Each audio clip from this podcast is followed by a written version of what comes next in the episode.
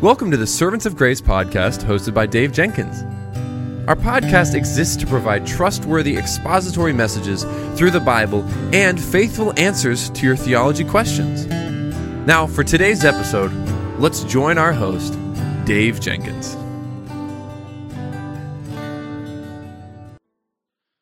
All right, guys. Well, welcome back to the Servants of Grace theology segment. My name is Dave, and I'm the host for this show.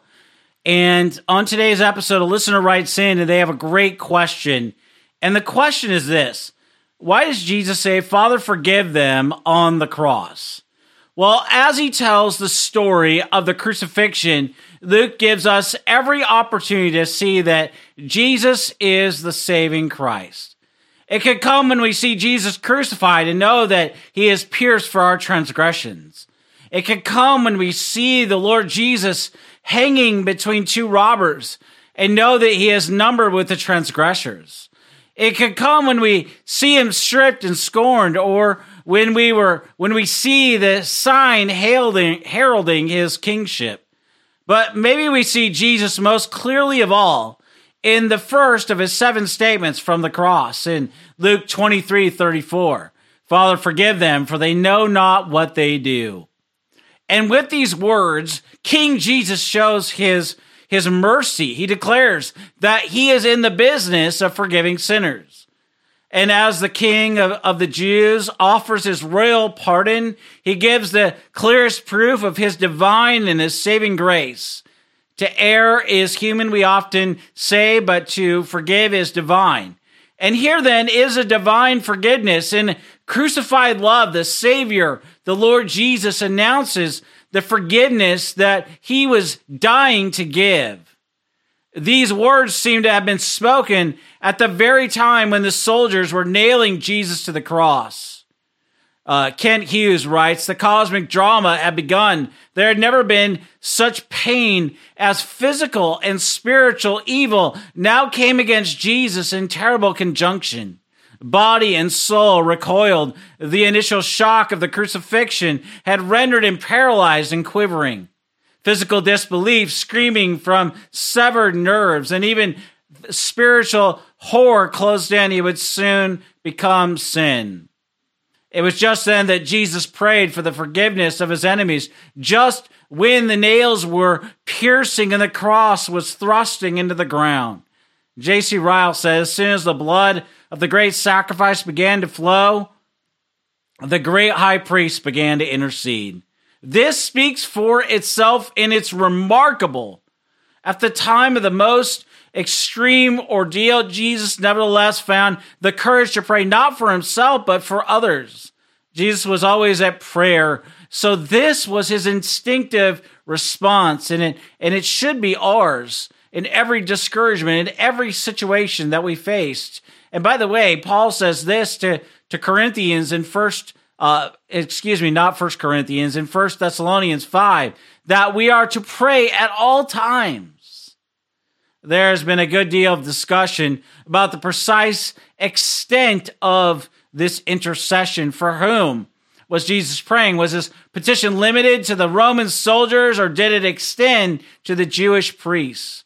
And when he said forgive them, was he praying for forgiveness only for people who were there when he crucified, or was, was it for everyone whose sins sent him to the grave?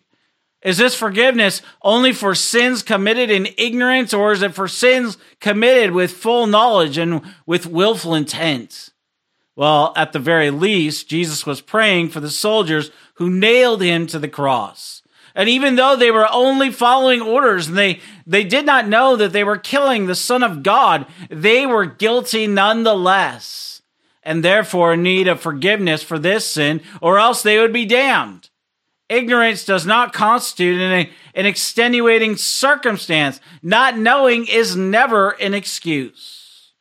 It is true that these men were ignorant of the enormity of their crime, and yet they still should have known better, especially given the verdict that, that Pilate had pronounced at his trial in Luke 23. We all know better whenever we sin against the Lord. Jesus had mercy on their relative ignorance and prayed for their sin to be forgiven. But this did not necessarily mean that all their transgressions were completely and immediately forgiven, but it, but it does mean that God would not hold this particular sin against them. The murder of his beloved son was such a heinous sin that unless they heard the words of Jesus, they might never believe that they could find mercy. And yet Jesus prayed for their forgiveness, and by faith, they could be forgiven for this and all of their sins. And now notice that Jesus did not specify that his prayer was only for the soldiers, who were not the only people sinning against him, by the way. The priests were there. The religious leaders who had pressed and persecuted Jesus on the cross were there. So surely they were included in this petition for they did not know what they were doing much more than the soldiers did, and they too needed the Father's mercy. And so the Savior prayed for the priests as well as the soldiers. But in praying for these Jews and these Gentiles, Jesus was showing on the cross how he prays for us all. And even if he were only praying exclusively for the people who actually crucified him, it would still give us hope for our own forgiveness because here we see the heart of the mercy of God. The Savior's words demonstrated his redemptive purpose in dying on the cross. You see, if Jesus was willing for the Father to forgive the very men who murdered him, then what sinner is beyond the, the reach of the mercy of God? And surely anyone who repents and believes and puts their hope and faith and confidence in Christ will be saved. And when his enemies said, Crucify, Jesus said, Forgive. And a man who says that he is willing to forgive anyone, even people like us, no matter what we have done, as long as we come in faith to Christ alone.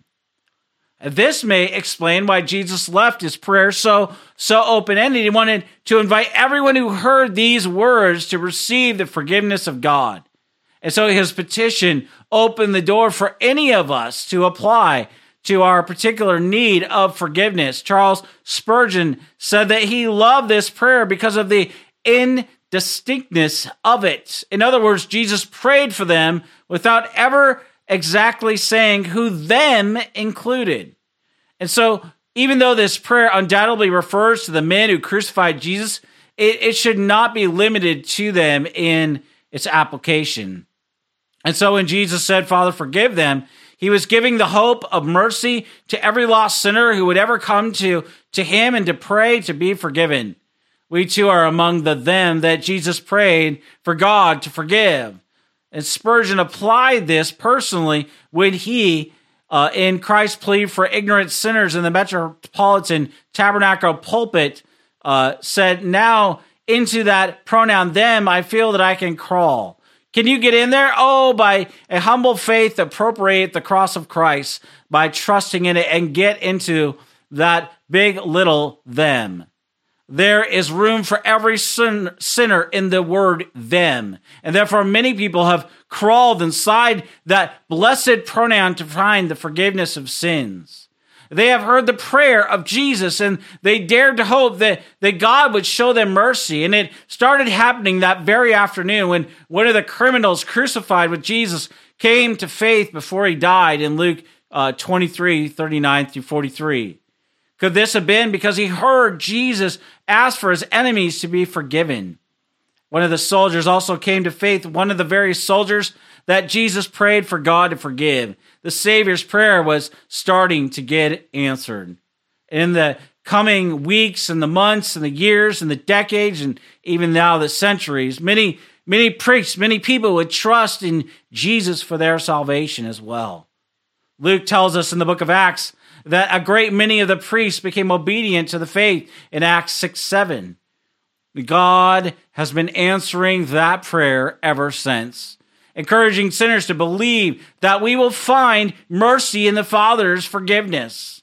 And furthermore, Jesus has been praying this prayer ever since, interceding for the people he died to save. And even now, he is at the right hand of God, praying for our forgiveness. He is praying for them from the, from the throne the same way that he prayed from the cross.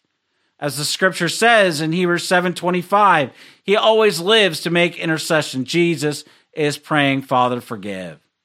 And, it, and it's it is powerful because it is prayed to the Father who is none other than God Almighty, the first person of the Trinity. It is powerful because it is prayed by the chosen one, Jesus the Son, the Christ of God. And here then is a conversation that takes place within the holy and the eternal Trinity. And when the Son prays to the Father, how can his prayer not receive its answer? Jesus himself said that the Father always hears the Son in John 11 42. And when the Son prays for us to the Father, therefore our, our sins surely will be forgiven. And consider further that, that this prayer was offered from the cross. And so when he prayed it, Jesus himself was providing the basis for our forgiveness. If the Father needed a reason to forgive sinners, he only needed to see where, where Jesus was praying this prayer. He was praying it on the cross, the very cross where he was bleeding and dying under the curse of the wrath of God, suffering the just penalty that our sins deserve. And even as he made this petition, his position on the cross was pleading the merits of his blood. Now, sadly ironic that at the very moment the, the priests and the soldiers were taunting Jesus for not being able to save himself, these men thought that, that for someone to bring salvation, he, would have to win a glorious triumph. What sort of king gets killed, they thought? What sort of Christ gets crucified? If Jesus could not save himself from this death, they reasoned, how could anyone, how could anyone at all? But of course, it was because he was the Christ that Jesus refused to save himself and that just because he refused to save himself, that he can save sinners who need forgiveness of their sins, the crucifixion. That some men scorn was the very death that made his prayer so powerful. It was not by, by saving himself that Jesus saved sinners. His death is for our forgiveness. Rather than thinking of himself and his own sufferings, he was thinking of his enemies as we know from his prayer. In fact, this is what the cross is all about it's about the forgiveness of sin. And Jesus showed this in his dying hour by praying, Father, forgive. Our salvation was gained by the precious cost of his royal blood and by the loving heart of his kingly intercession. If we believe in the king who died for us on the cross, the king who was counted a criminal, stripped of all of his clothing and mocked by jeering enemies, then, then we too will receive his royal pardon. We are forgiven. And now our lives should demonstrate his mercy as the gift of our own forgiveness compels us to offer that forgiveness to others. Jesus said in Matthew 5 44, Love your enemies and pray for those who persecute you. He, he not only said this, but he also did it by praying his first prayer from the cross Father, forgive.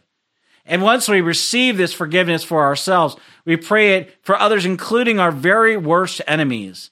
And whenever we hear the first words of Jesus from the cross, we must consider the people we need to forgive in our family, in our churches, in the wider community. Is there anyone who has wounded you, anyone who has betrayed you? We are called to pray for our enemies just as Jesus prayed for his. As Christians, the first calling that we have to our enemies is to love them by praying for them. If God is willing, they, they will be forgiven, not just by us, but also by our, our Father in heaven. Well, I want to thank you for listening or watching this episode of the Servants of Grace Theology segment. Until next week, may the Lord richly bless you and keep you.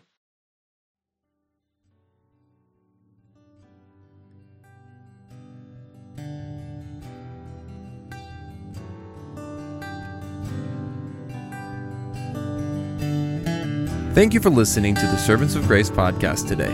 If you enjoyed the show, please subscribe, leave a rating on the app, and share our episode with your friends and family. If you'd like to, you can follow us on Instagram at Servants of Grace, on Twitter at Servants of Grace, or by searching Servants of Grace on Facebook.